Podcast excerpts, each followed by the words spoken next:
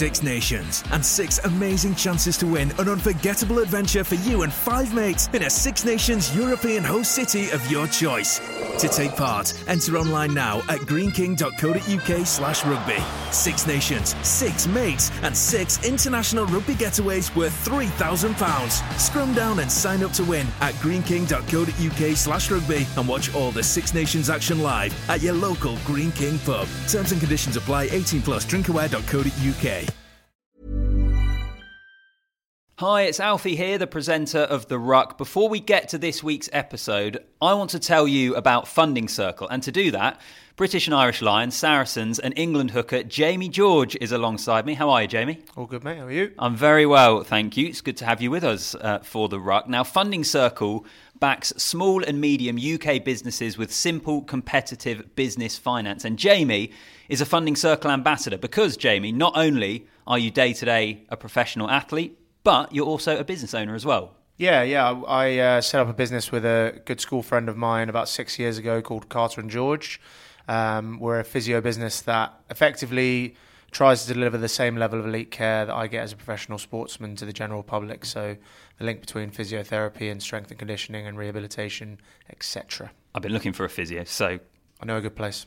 I'll get your card after. Funding Circle has supported over 90,000 British businesses with £12 billion in finance since 2010. So, Jamie, simply, how have Funding Circle helped you? Well, obviously, they've got an amazing um, financial product. So, um, our most recent venture is, is trying to grow the business as quickly as we can. We've got five clinics now, and we're looking to push on. And obviously, we wouldn't have been able to do that without the help of a funding circle and um, the financial support that they were able to give us. So, if you're looking to overcome challenges or push your business forward, Funding Circle provides finance that backs you and your business to succeed. Visit fundingcircle.com to find out how Jamie is growing his business backed by Funding Circle.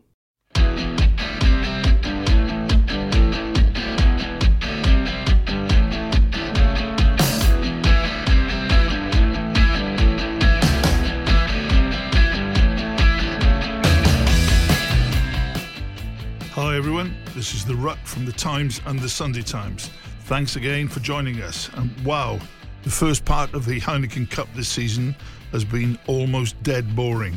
That all changed in a massive way in what may well have been, and I'll ask the, get our guests uh, whether they agree, the greatest weekend the Heineken Cup has ever had. I'm joined um, by my colleague Adam Hathaway, the king of Fleet Street, a man who's written for every newspaper in the world on rugby, apart from the KwaZulu Natal Bugle, and I believe he's filing for them tomorrow. Welcome, Adam. Congratulations on crossing the river. I know you you don't come down south very often. And on the subs bench at the moment is Stuart Barnes. He's just trying to get into his tracksuit and to get online to join us. Coming up on today's podcast, we'll look back on the last 16 of the Champions Cup. What an epic it was. We'll also preview the quarter-finals. Briefly, we'll hear from our man in South Africa, Will Kelleher, sunning himself on the Cape. Also, Jess Hayden will join us to look back on the Women's Six Nations, and we'll name our God or Goddess of the Week.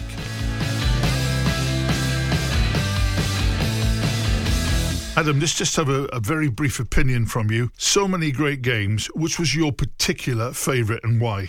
Uh, well, I didn't go, but watching it on the box on Saturday night, Gloucester against La Rochelle. Where have Gloucester been for the last 25 years? That was excellent. It, it was. Um, I, I, saw Exeter uh, Montpellier, and uh, my goodness, how many shifts in, in momentum were there? It was in it was in the lap of the gods throughout the extra time they played. Magnificently exciting. I also was really taken by a club I always admire, and that was Saracens, how they got themselves together to put away the Ospreys. But you were at Sarries, um, Adam, yesterday. Fascinating game. Huge comeback by Saracens. Where do they stand at the moment? Compared to where they were when they won their three titles, I think if you look at the depth of the squad, they haven't quite got it. Probably a, a product of what happened to them a couple of years ago. Um, also, a product of what happened to a, a couple of years ago is they didn't have one year out of Europe like they did out of the Premiership. They had two years because they had to play in the Challenge Cup last year. This was their first proper knockout game since 2020 in Europe. And for the Mark McCall said afterwards, for the first hour, they looked like a team who had too much to lose. I think he was right. Then their sort of what I, what, what I would call their big dogs really grabbed them by the scruff of the neck and killed the Ospreys off, um, which I think bodes well for what will be a tough trip next weekend. The, the, the, the Ospreys, let's be fair, the Ospreys have almost on the hiding to nothing because they're part of the impoverished Welsh club scene. But it does show that when they're not all knackered from international rugby, when they get together, it does show they've got a team there, doesn't it? Well, you look at that team sheet they've got. They had um, four or five British Lions. Um, I know George North dropped out just before kick-off, but um, they gave Saracens a good old shake-up. 14-3 up, then 2014 up. Saracens were wobbling a little bit, but like I said, they, um, you know, people like Farrell, Mako Vunipola, Ben Earl in particular, we probably shouldn't talk about him anymore because we're probably costing him England caps yeah, like we've cost him about Goode. 20 Yeah. already, I think. Or maybe in Borthwick's not as bitter as that. Let me just ask you this. Um, uh, I keep on thinking of um, comparing the two teams, the two Saracens teams a few years ago and this one. There's no Skelton. Now, Will Skelton had a really, really ineffective game on Saturday against Gloucester, didn't look fit. I also think that they have not replaced the Skelton that was. Uh, they seem to be a, a huge forward short in the line out. I mean, is that how you see it? Because they did win a lot of ball, but are they slightly underpowered? Well, the last time Saracens won the European Cup in the final, they had Skelton and George Kruis Yeah. um, in the second row. Maro Itoje played six. Their bench included Richard Barrington, Vincent Koch, Nick Isiekwe, Schalk Burger, Richard Wigglesworth, Nick Tompkins, and David Strettle. I mean, Wow. that is that is power coming off the bench Yeah, compared to what they might put out next week. I think you're right. I, I think they still miss Kruis. yeah. He, Yeah. he was the brains behind the line out and things like that. And he a much underrated toughness he had. Sure. And now we're joined uh, from by Stuart, as promised. Um, Barnsley, we're having a conversation about these marvelous, uh, marvelous weekend of rugby. Arguably, the one of the greatest Heineken Cup has seen. I think. What was your personal favourite of all those choice uh, games? I wouldn't go quite as far as you there, Jonesy. I thought it was very good, but I don't know about the, the overall quality of all the games. Having said that, I think La Rochelle Gloucester was an epic.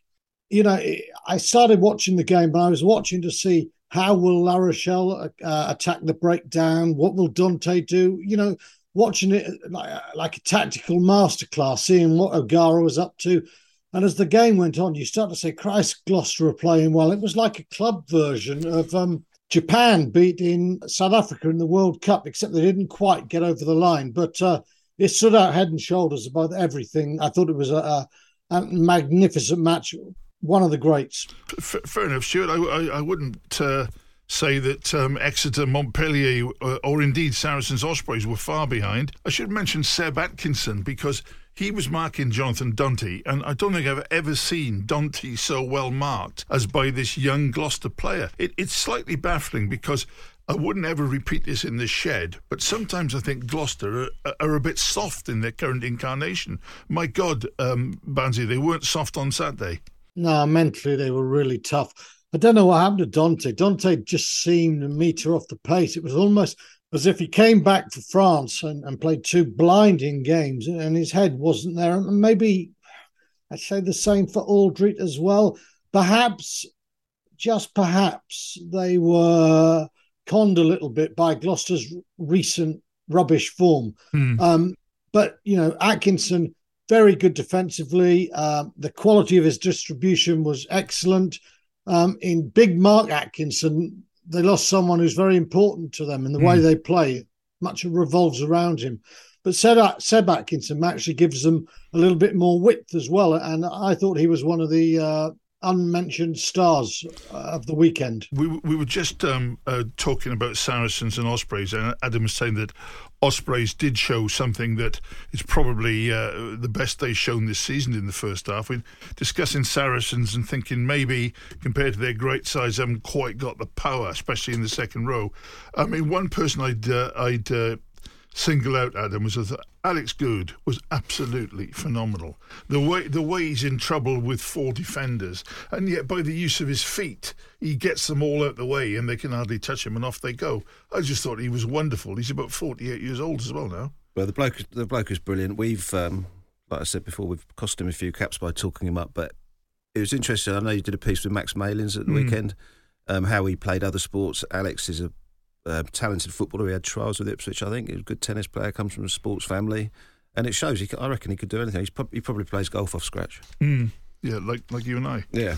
Okay, um, Stuart. Um, uh, Munster, uh, your your old favourites, you and Miles in the in the Sky Sports, the gr- the great days, not so good. And I think there's a, a, certain theme now that the South African provinces are not mucking round. It's the only tournament they're now in, and my goodness, some of them are really going for it. The Sharks, Stormers, and Montpellier. To be to be fair, is that how you see it?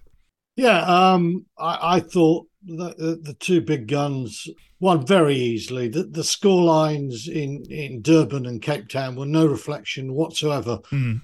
I've got to say, I, Durban, uh, the the uh, Sharks are an enigmatic team. They play some brilliant front football, but I'm not actually certain whether their defensive liabilities are just because they eased off or they really do have a weakness. I mean, I've I've, I've never seen a, a backline rush so badly, man mm. for man.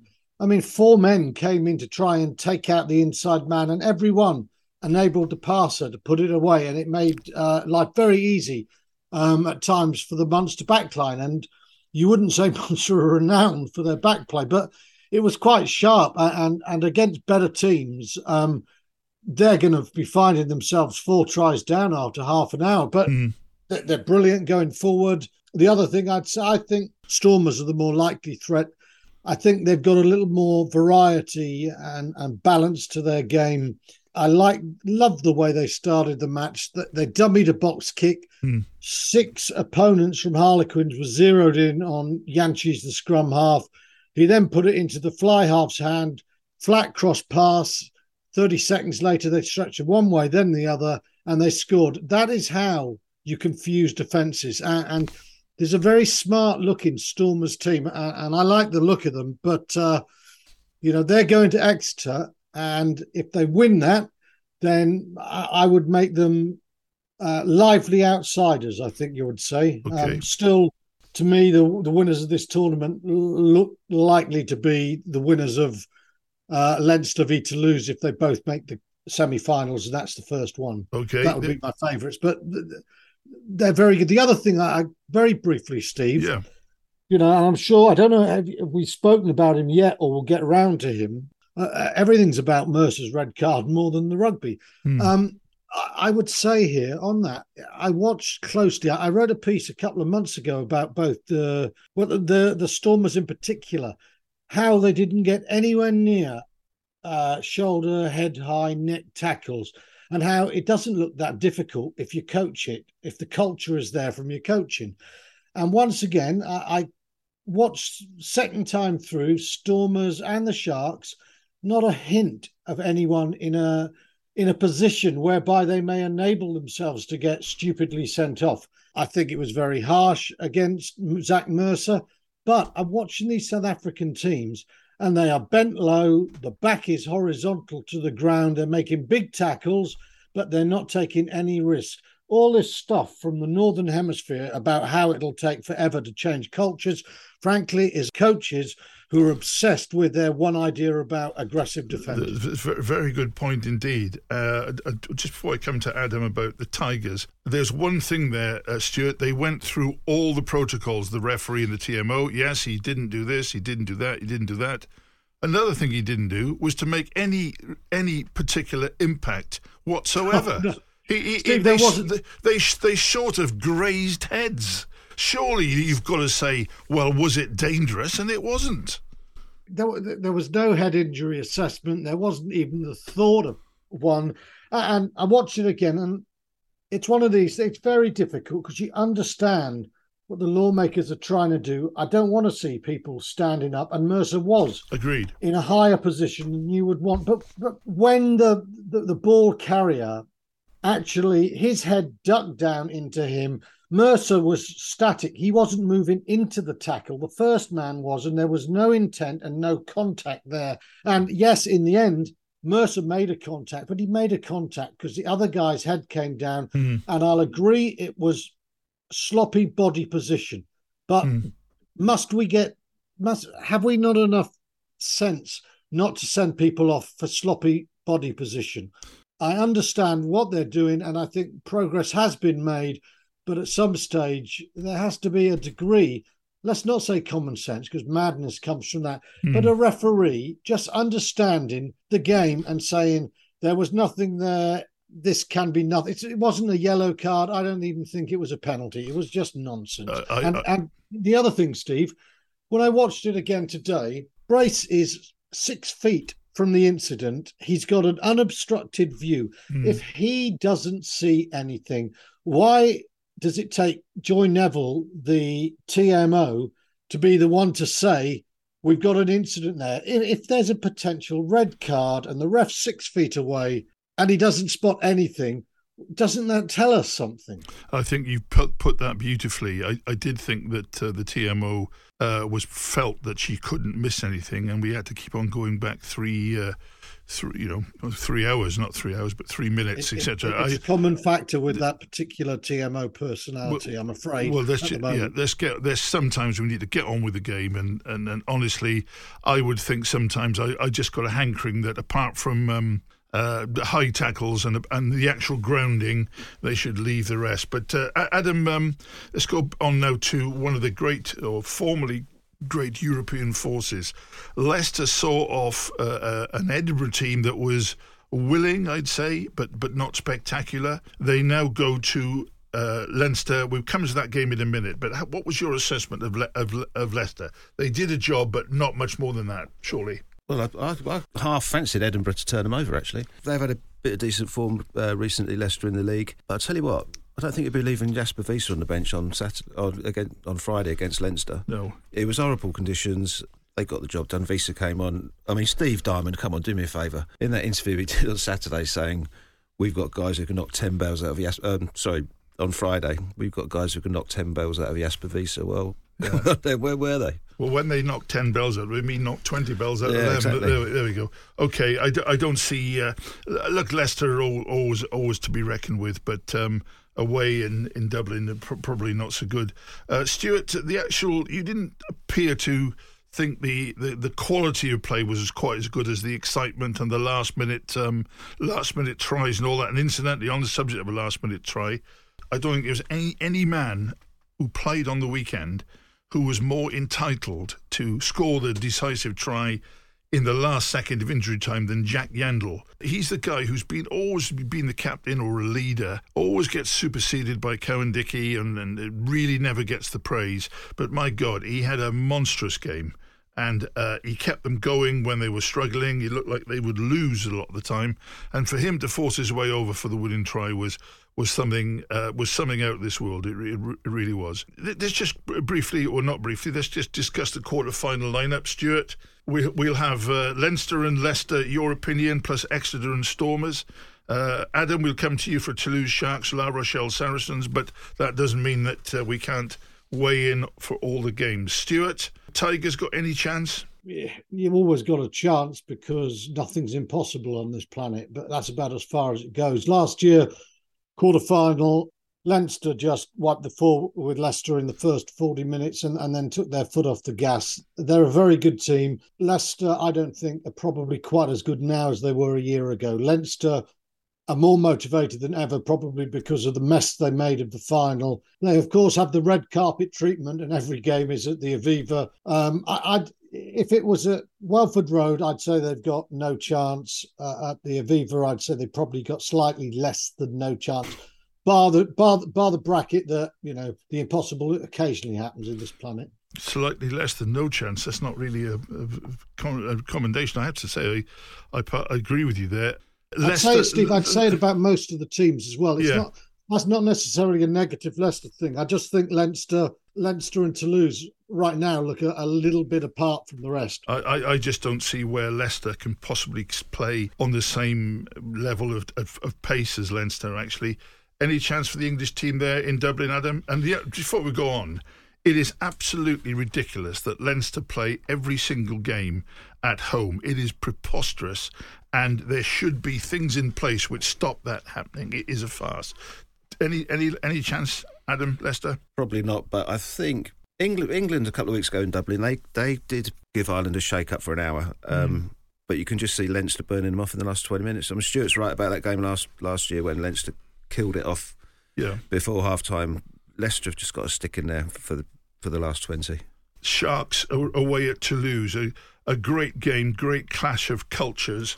Toulouse notably have their off days, Hathers, but um, although they're favourites, I do, I do see a possibility there of the Sharks doing something. Um, I think home advantage will swing this one. If it was in South Africa, I think Sharks would win. I'd be interested yeah. to see what their travel arrangements are because some of those South African teams have had to fly via Doha just because of one of the um, yeah. corporate partners of this. I thought you said Dover then. They, well, they, they wouldn't be there in time for the match.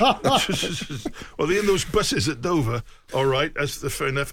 Stuart, you, you're back in Toulouse in that one.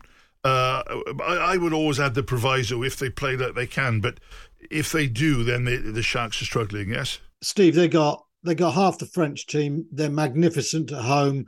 They understand European rugby, uh, and they've got a pack that can actually take it to a South African pack, and that's what you have to do against South African teams. Yeah. Um, if you can overwhelm them physically, you're in business. And Toulouse have, have got a pack that can do that for all the magic behind.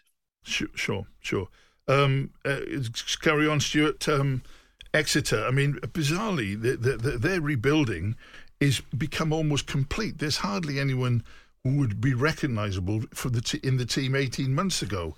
Johnny Gray uh, was one, and a couple of others, Jack Nowell, etc. But um, Stuart Stormers, Exeter. I mean, Exeter now coming off that in- incredibly emotional day must now have half a chance, don't they? Oh, I think they, they definitely have. I mean, it was it was a thrilling match. Uh, it, it was a wonderful game of rugby. I, I'm quite a fan of the Stormers, but you know, playing at home in South Africa, I think uh, Hathers was alluding to it, and playing away, it, will it, make quite a big difference. Um, I think they're the better team are the Stormers, but home advantage makes it a very tight one to call. Um, you talked about Yeandle, and he you know, he, he, did his captain's thing, which he's always done, coming off the bench for Cowan-Dickie. He mm. came off for Frost, and, and, and you mentioned what a delight for him to get the try, and I agree with you.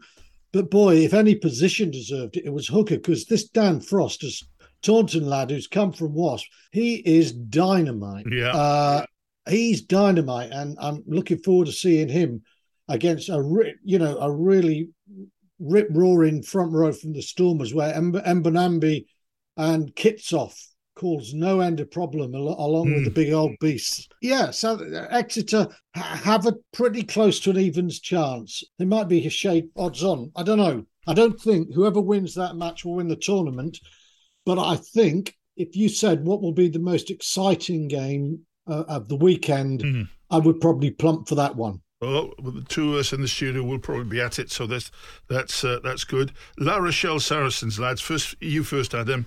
Um, I mean, I w- I wouldn't have thought there's a stadium on the west coast of France that could take the numbers that, w- that will want to go to that. I mean, imagine the, the uh, fusillade of booing when Billy is on the run or Faz Andy Farrell, sorry, uh, Owen Farrell gets the ball. But what a game! And I guess Sarries must expect La Rochelle as Stuart said early on, to be at their best. I mean, talking about filling stadiums, it's just a shame that fans didn't know that they were going there um, properly until about five o'clock last night absolutely. on Sunday night, which is absolutely bonkers. And I see they're going to do it again next year. So well done, ERC. Yeah. Um, I, I, think Saracens have got a chance here. We normally say. In the old days, we always used to say there'd be one away win in the quarterfinals. Mm. Um, I think this this might be it. Mark McCall was slightly miffed with Gloucester yesterday the way they fronted up to La Rochelle because he said it may have they may have poked the bear. Mm-hmm.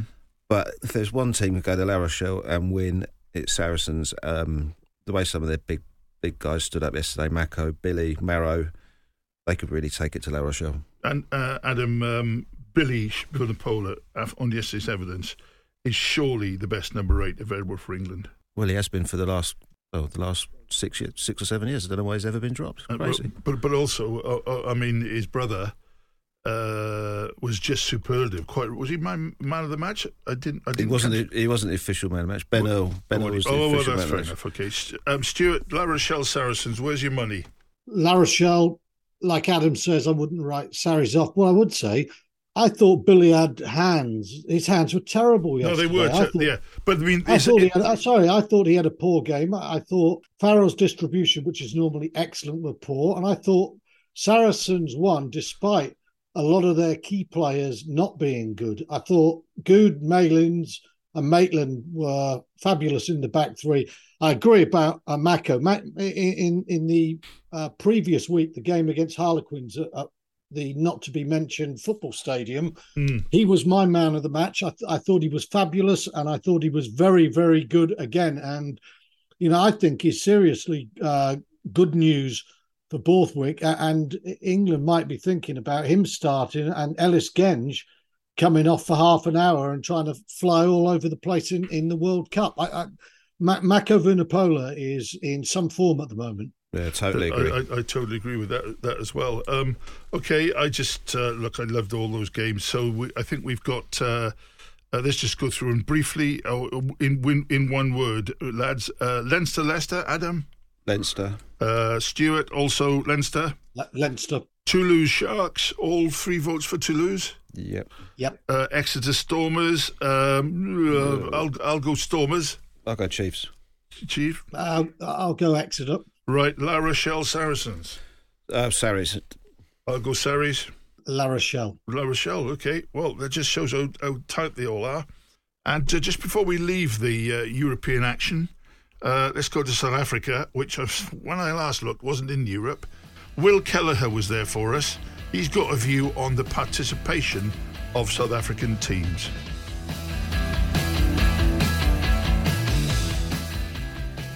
Greetings, Ruck listeners from Cape Town, reporting on the ground, doing the hard yards around South Africa. I'm sure you're all very, very uh, grateful that I've taken the chance to nip across to the mother city. And what a day it was, actually. The Stormers, that's a pretty apt nickname for them, isn't it? Wow, that was a hell of a result. The scoreline looked like it flattered Harlequins at the end there 32 28, a rally three tries at the end, but actually they were sort of washed away in a tempest, to be honest. South Africans in what we now shouldn't call Europe.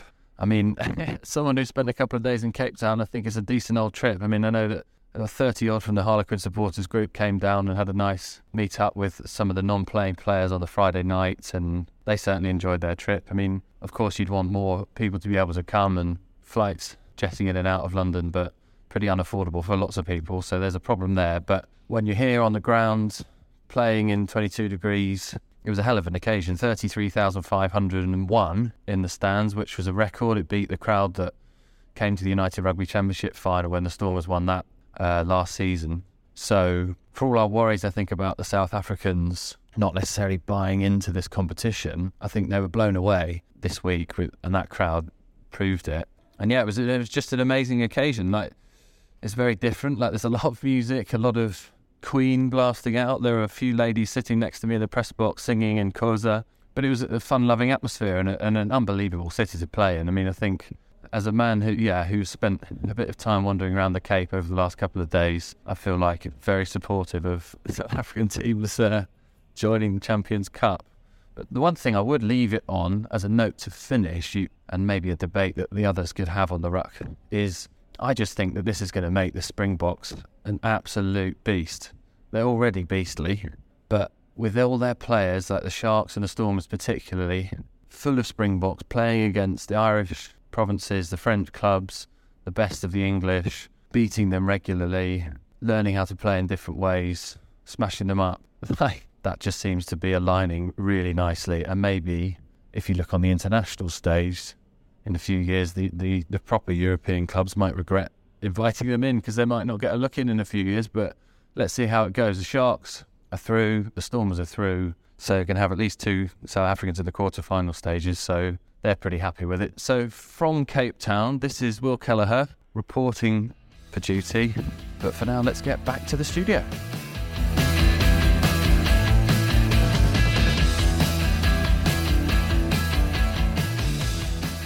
Adam, South Africa is not in Europe, unless I'm completely wrong. Should they be in it? Well, Australia's not in Eurovision, or is in Eurovision, and that's not in Europe. But um, to oh, be honest, no, that's really disgraceful. Let's go on to that. to, to be Eurovision, honest, they're not, are they? To be honest, it doesn't. It didn't sit well with me when they came in, but I think they've added to the tournament. If that makes sense. Okay, Stuart, where do you stand? It's ludicrous. It should be a European Cup, therefore they shouldn't be in it. But it's a European Cup based on um, three league tournaments, and they're part of it. Therefore, they must be in it. I uh, I, I meet you halfway there. The URC, I think, is totally unwieldy, and I cannot believe it'll stagger on for more than three years. But I don't see any compulsion. I mean, the URC had to bring them in because it would have died a death without them. I do not see why they're in it, but as, uh, that doesn't mean we don't uh, feel joyful about some of the rugby, but it's just so unwieldy. I mean, who's going to be next? Swaziland and get them in there, or New Zealand? Anyway, there we go. That's uh, th- thank you, Will, and uh, safe home. Um, I hope your bid for an upgrade failed miserably.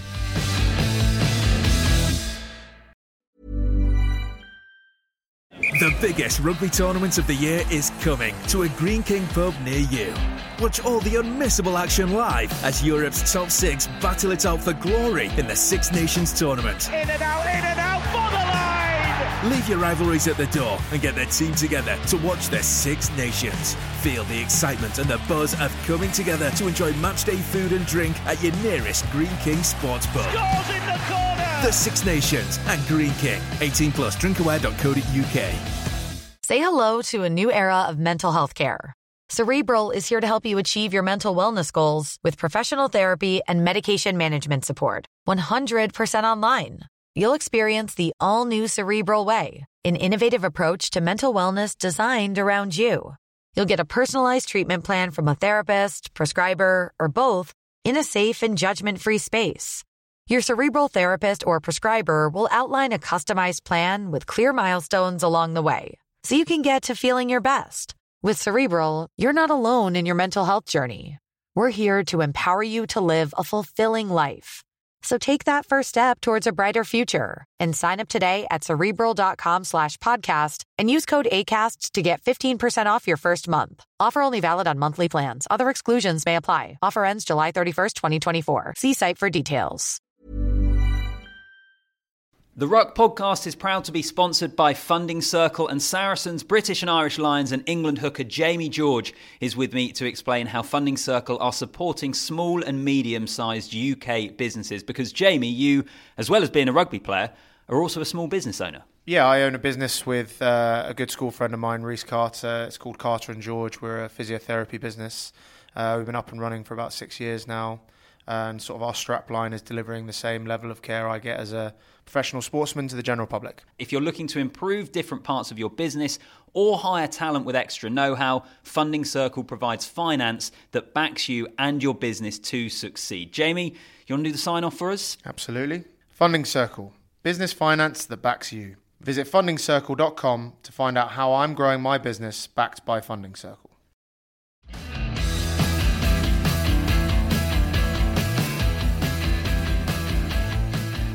Okay, as promised, we now move on to the to Women's Six Nations, and also as promised, we've got our Jess Hayden here. Jess's career is going up in such leaps and bounds. It's between her and Mr. Murdoch for the chief executive of the whole company. Um, we had a round of the tournament on the weekend. Uh, Jess, um, big score for England, big score for, for France, reasonably close. Uh, mm. Scotland, Wales. Where where are you going to go first? We start with Scotland, Wales because that game for me was obviously the most competitive. It was 22 34 to Wales in the end. It was an exciting match. You know, they Scotland came within two points three mm. times to Wales, so that was probably my favourite match of the weekend. Did, and and am I right in saying it was the Welsh, the big Welsh scrummages that which sort of kept it going and kept Wales going under pressure?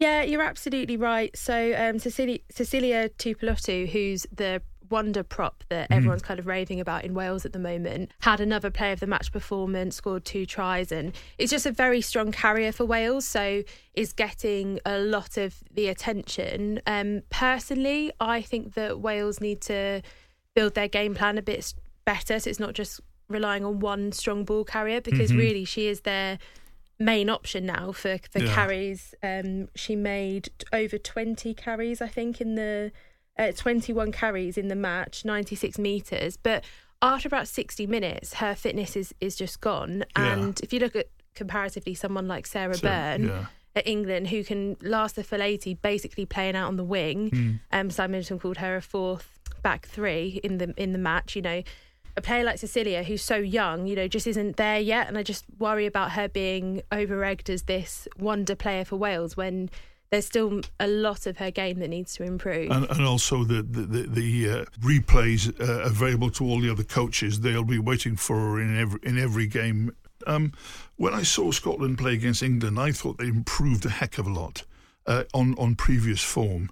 I also expect them to go really close against Wales. Have both these teams? Is it true that both these teams, in your opinion, have advanced? Scotland and Wales. Yes. Yeah, definitely. I mean, Wales have had a really good first two rounds. They've been successful, and I think that's given. It's a lot for them. It's mental. I think mm. for for Wales, they've been a really poor team in the past, and I think. Mm getting those wins under their under their belts is great for them. Scotland are just struggling. They've brought in a psychologist for this tournament to try and get them over the gain line because they are so often they lose within a few points. As I say, they had two point they were within two points of Wales on three occasions in this match. Kerin Lake for Wales got a yellow card and Scotland just didn't capitalise on it at all. Mm. And that's the kind of thing that Scotland need to to improve on. They do have moments of, of greatness. And Chloe Rollie, the, the mm-hmm. fullback, mm. Who was outstanding in in in, in um, Newcastle? Yeah, yeah, and she was outstanding again against Wales. She has got the ability to really control the back line, mm. but it's the players around her, and it's about getting not just three or four players who are performing really well, but making sure that the whole team are able to support them in the best way possible. Mm and that's also I think what Wales need to do.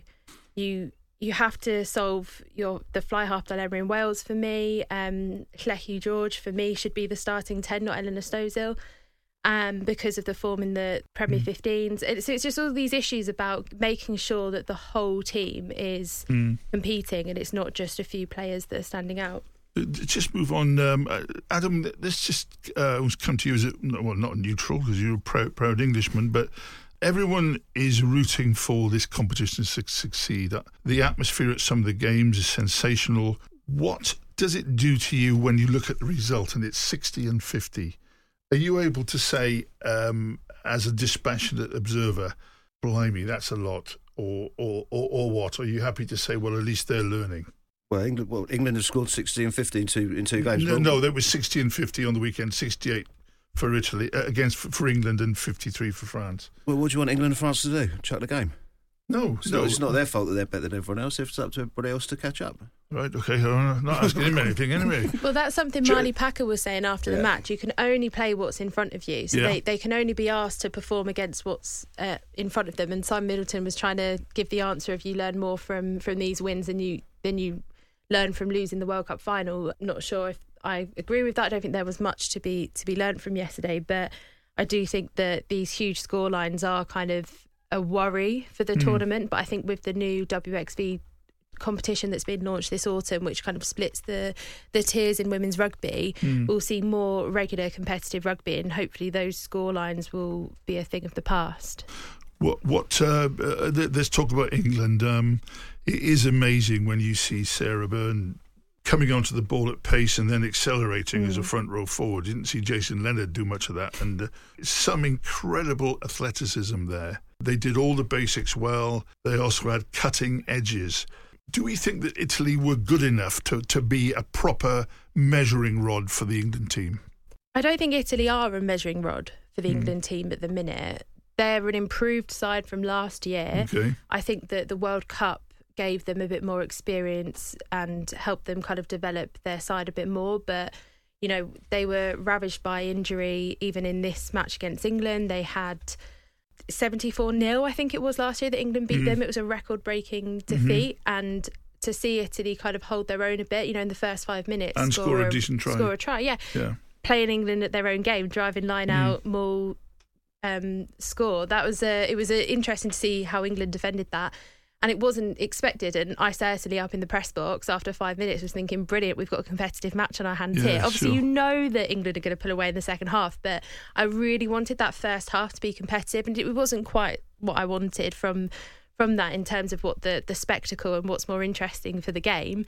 But all credit to England because they've been talking a lot about this revolution in the way they play since mm. the World Cup because I know we've spoken about it before, Steve, about how England were quite one dimensional in their attack at the mm. World Cup, and it mm. was all that line out driving maul, and then a, a prop or a, a, forward would always score the try. Mm. And actually, now I think it was 10 out of the 12 tri- uh, tries on Sunday were from the backs. Yes. Nine from the back three. And it was more exciting to watch. It was expansive, edge mm. rugby, which is exactly what they want to play.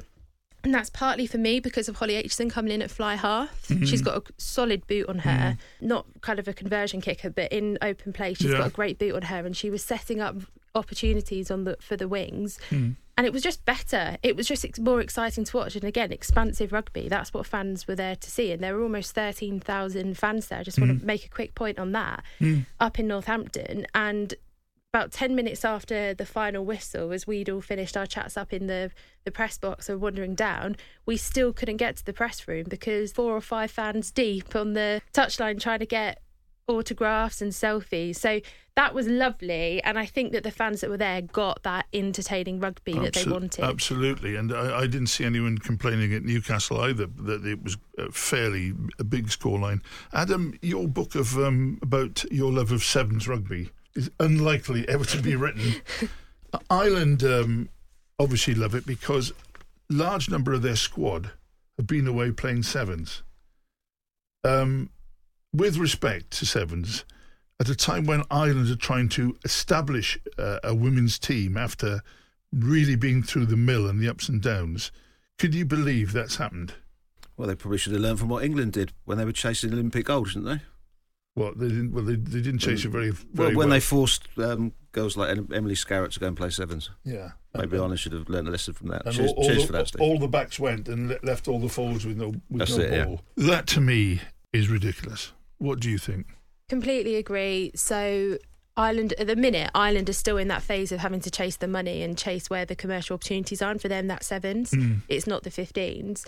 The issue with Ireland is they've offered the players these contracts, centralised contracts in Dublin that are around £15,000 per year. And they expect all the players to move over to Dublin for that money, living in a, a city which is you know, expensive to live in, and it takes them away from their club. So captains, so Captain Nichola Fryday, just as an example, she plays Exeter Chiefs, where she's getting regular, very competitive mm-hmm. rugby in a high performance environment, and they want her to move to Dublin to play in the island, you know, central contracts. Like Wales have got central mm. contracts, so they're in the they're with the squad in the week, and then they're released to their clubs. Now, I I don't understand how it would work with Ireland, but many players have turned down the opportunity to be professional Ireland women's rugby players because the money's not there. Mm. And I don't think that the players have been convinced that the high performance environment is there. Mm. So I don't blame the players who are going with sevens because that's the way that they develop their game and can take that back to 15s. You see players like Jazz Joyce who became a superstar in the sevens, then came mm. back to Wales and became a superstar in the 15s mm. because of her speed. Um, and handoff skills, all that she learned and developed as sevens player. So I hope that the, those players who are with the sevens for Ireland come back and improve their 15 side. Mm. But right now, this is a troubled squad. This yeah. is a squad that doesn't seem to be able to put a string of performance together. No faults of the players, and I don't mean to kind of really criticise the players here hmm. because mm. it, it's a structural issue, and the players can't perform very well when they're not being supported from above. So I think that they've just got to get this Six Nations almost over and done with, and then focus mm. on rebuilding. What uh, just finally, it, it, was always shaping up that um, France England would be the big game. Yeah, that is now become even more of a, a, reality. How is that going in advance of the match? I'll come to a French rugby question for Adam first of all, but how is that going in terms of likely winners? England still more impressive in the games they've been. Yes, absolutely. I think the that game will be fantastic. April 29th at Twickenham. And um, there's been so much talk about how it's a record breaking crowd that will be there for that match. And I think they'll get a spectacle. I think it'll be a great match. I think England will come out on top. Mm. From what I've seen so far of France, they haven't been tested as much as, as they need to be before they face England. And the strength in England's squad at the moment. Yes, there's been lots of talk about their injuries, and they have been plagued by injuries and also absences, like Abbie Ward, mm-hmm. who's pregnant, and Vickii Cornborough, who's out of the squad for personal reasons. There's still so much strength in that squad and they Mm. can just keep picking and picking away. You can have all these players that aren't available and you still find that there's a lot of strength beneath it. And we're hoping to see players like Maud Muir back for the Mm. England France game, um, a player who I know you're particularly fond of, Steve, Mm. who front row, kind of this absolutely powerful replacement option for the the front row. Um, so yeah, there's there's plenty of strength to come back, but this England squad for me is just so strong that they they will win at Twickenham. Let me ask you one more question. Then we do, we'll go on to the, the, the vision of women's rugby in the future. The Lions, Adam, um, i- i- is is now becoming on the horizon as a genuine concept for the women's team. What what a great moment it'll be when they run out on foreign soil. Where should they, they run out? Should they copy and go twelve thousand miles to New Zealand, where it's pissing with rain in the in a mid morning morass? Should they go somewhere exciting? And and is France a World Cup uh, a Lions venue? Well, it seems to me they've only got two options to go on Lions tours, either um, New Zealand or France. Now, I don't want to have a crack at New Zealand, but we've been there. Oh, go well, all right, yeah, the weather's the weather's appalling every time we have to go there because it's Yeah. normally the middle of their winter. Wouldn't it be great to have like a nine, ten game tour of France, going around Yeah. all those brilliant old grounds and um, with three test matches dotted around? You could have one in Marseille, one in Paris, one in Toulouse, whatever. It'd be that would be fantastic, and hope hopefully it'd be um, two fairly well matched teams. Otherwise, if if England went, if the Lions, sorry, went to Australia, they'd hammer them, wouldn't they? Yeah, they Yeah. would. But Jess, Jess, your Lions choice. I I- know we're looking at the future here, but we're looking at a vision. I would have it at home. And for a few reasons. Number one, traditionally, Lions tours obviously have been abroad. But when there was that Japan match in the men's in, up in Edinburgh, I was there just as a fan, and it was fantastic because I couldn't afford to go to on the Lions tour, couldn't get the time off work, and couldn't just couldn't afford it to go over there and and, and watch um, the Lions play New Zealand or South Africa. Um, yeah, I could afford to go up to Edinburgh, and I really enjoyed it, and had a great time, and I got to see the Lions live in the women's game, of course, we've still got players who would make the Lions squad, like Claire Molloy, who is a doctor and Mm. would not be able to take six or eight weeks off work to be able to play in the Lions. Um, so I would like a home Lions tour to start with, get those home crowds in, um, and tour the UK and Ireland, of course. Like I think it should go Mm. all the way around, but it should be on home soil just to get that fan base there. Because if you if it is out in New Zealand, how many fans realistically are going to travel all that way to watch them? Not many, nowhere near as many as in the men's game. So build the fan base at home.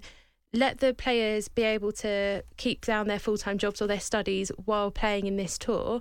And then, you know, in four years' time, whatever, I would go to France, would be my first choice because, again, it's close enough that people can go um, for the day if they needed to, or just for a couple of days to watch a match some amazing historic rugby towns there that you could travel and tour around, it would be competitive. And then maybe in the future you consider Canada, New Zealand, and other countries hopefully be coming up by that point that we can have some proper competitive Lions tours. I think North America, both the North American countries will be good. But um, anyway, that, that's, that's that's uh, food for thought there. Jess, uh, please keep us posted for the rest of the tournament. Thank you for coming. Thanks, both. Coming up next, we'll name our god or goddess of the week. Okay, thank you, Jess. Uh, next up, the key moments. Uh, we name our god or goddess of the week. Now, where are we going to start? Uh, Stuart, uh, god or goddess, please. Uh, God, and I had uh, contenders, and they're all from losing teams. That's my theme. Right? teenager called Nouchi came off the bench for Montpellier Yeah. Uh, for Mercer and and was much better than Zach Mercer. He was brilliant. and that's not knocking Mercer. He was fantastic. It's ridiculous. He, he looked like a, thought- a, guy with the bat talents of a back, didn't he? Oh yeah, and he looked about forty as well. He's unbelievable. Then I'd have Jack Crowley, who you you cannot concede fifty points and be a fly half in the losing team and play with such uh, assurance. His kicking, his passing, his Mm. decision making was was was fantastic. Uh, and then my winner overall, uh, again in defeat, I thought the Ospreys played extremely well. And I thought, once again, these workaday Kiwis who come from southern hemisphere to the north, like James Lowe, Hmm. and then make an impact. Uh, this Ethan Roots, he's not played for the All Blacks. He'll have to wait a while. I'm not certain how long he's been at the Ospreys, but he's going to walk into the Welsh team if he's qualified. Mm. What a performance! I mean, when we're talking about Billy Vunipola and his form, he smashed the Saracens back row yesterday. Uh, turnovers, carries, breakdowns. He was immense. So Ethan Roots, who from Canterbury, one day of Wales, he's my god of the week. Okay, Ethan Roots, that's a that's a cracker. Adam. This is a guy who was also in a losing team, um, who will be banished from the Forwards Union forever after what he did on Saturday in La Rochelle. Um, part of a brilliant Gloucester performance, um, gutsy, and all the rest of it. What we want to see from um, a side that used to have people like Phil Blakeway and Mike Burton playing for them. But Freddie Clark will probably get a kicking from the shed next time he goes for the way he finished that try in the corner. um, it was like a trapeze artist. It was a bit like uh, earlier in the day, um, Damian Willemse scored scored one against Harlequins for the Stormers and everyone was raving how brilliant this this was. But he's not six foot six and twenty stone. Um, whereas Clark is, it was absolutely staggering finish. Well, well at one stage he was about five feet off the ground. Yeah, uh, there's actually a there's actually a cavern there now where he fell, but it was a great bit of athleticism, wasn't it? Yeah. Okay, mine's is. Uh, I'm not introducing a sad note here because uh, it's been a really really upbeat weekend, but um, Swansea, Cardiff, Newport, and wherever they were playing on the weekend, and uh, the Scarlets would not have been playing anywhere were it not for a man who died last week. That's Peter Thomas, multi-million dollar, multi-million owner of uh, Cardiff, or not uh, uh, ex-owner of Cardiff, continued to to bail them out weekly when he was ill and and seriously ill. A really lovely man, a man who was shamefully ignored and, and, and disliked by the Welsh Rugby Union. If he hadn't put money in, there'd be hardly any Welsh club rugby left. And I, I just have one anecdote from, from him because I went to interview him once and I said, Peter, I said, uh, it's really sad. I hear you lost um, £25,000 on Cardiff. He said, yes, I did. He said, it's bloody difficult. He said, I said, well, 25,000, that's a lot. He said, well, it's not too bad. He said, yesterday I sold Cardiff Airport. So, um, Financially, he probably did okay. He's a lovely man, and uh, uh, he'll be unbelievably sadly missed. So we've got three great ones there. I think we sh- we ought to have the off-wall one with Stuart. I think because um, fair play, Ethan was something else. Never seen him play before, but now I have. Stuart Barnes, Adam Hathaway, thanks for joining me today. Uh, it's been a pleasure. What a great weekend. We've previewed all the uh, next Saturday's action for you. And uh, thanks for listening. Uh, that was The Ruck from the Times and Sunday Times, and it was produced by Alfie Reynolds, the one and only.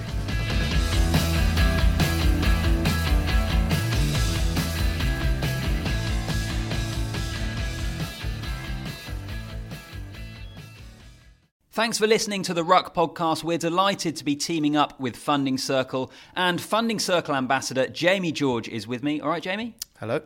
Hello. How are you? All good. Good, good. So, away from Saracens and England duty, you are a business owner, and Funding Circle is a huge supporter of small and medium sized UK businesses. How have they helped you? Yeah, so uh, I've got a business with a friend of mine. It's a physiotherapy business, effectively delivering the same level of care I get as a professional sportsman to the general public. And we've been looking to expand and grow the business as quickly as we can. And with the financial products that Funding Circle have done, we wouldn't have been able to do it without them. So, Funding Circle has been supporting small businesses with access to the finance they need to grow since 2010. And they know that, like rugby, running a business takes hard work, drive, and a good team supporting you. If you want to invest in your business and take your team to the next level, Funding Circle provides finance that backs you and your business to succeed. Visit fundingcircle.com to find out how Jamie is growing his business backed by Funding Circle. Jamie, can you do the honors? Funding Circle, business finance that backs you. The biggest rugby tournament of the year is coming to a Greene King pub near you. Watch all the unmissable action live as Europe's top six battle it out for glory in the Six Nations tournament. In and out, in and out for the line! Leave your rivalries at the door and get the team together to watch the Six Nations. Feel the excitement and the buzz of coming together to enjoy matchday food and drink at your nearest Greene King sports pub. In the corner! The Six Nations and Greene King. 18 plus drinkaware.co.uk.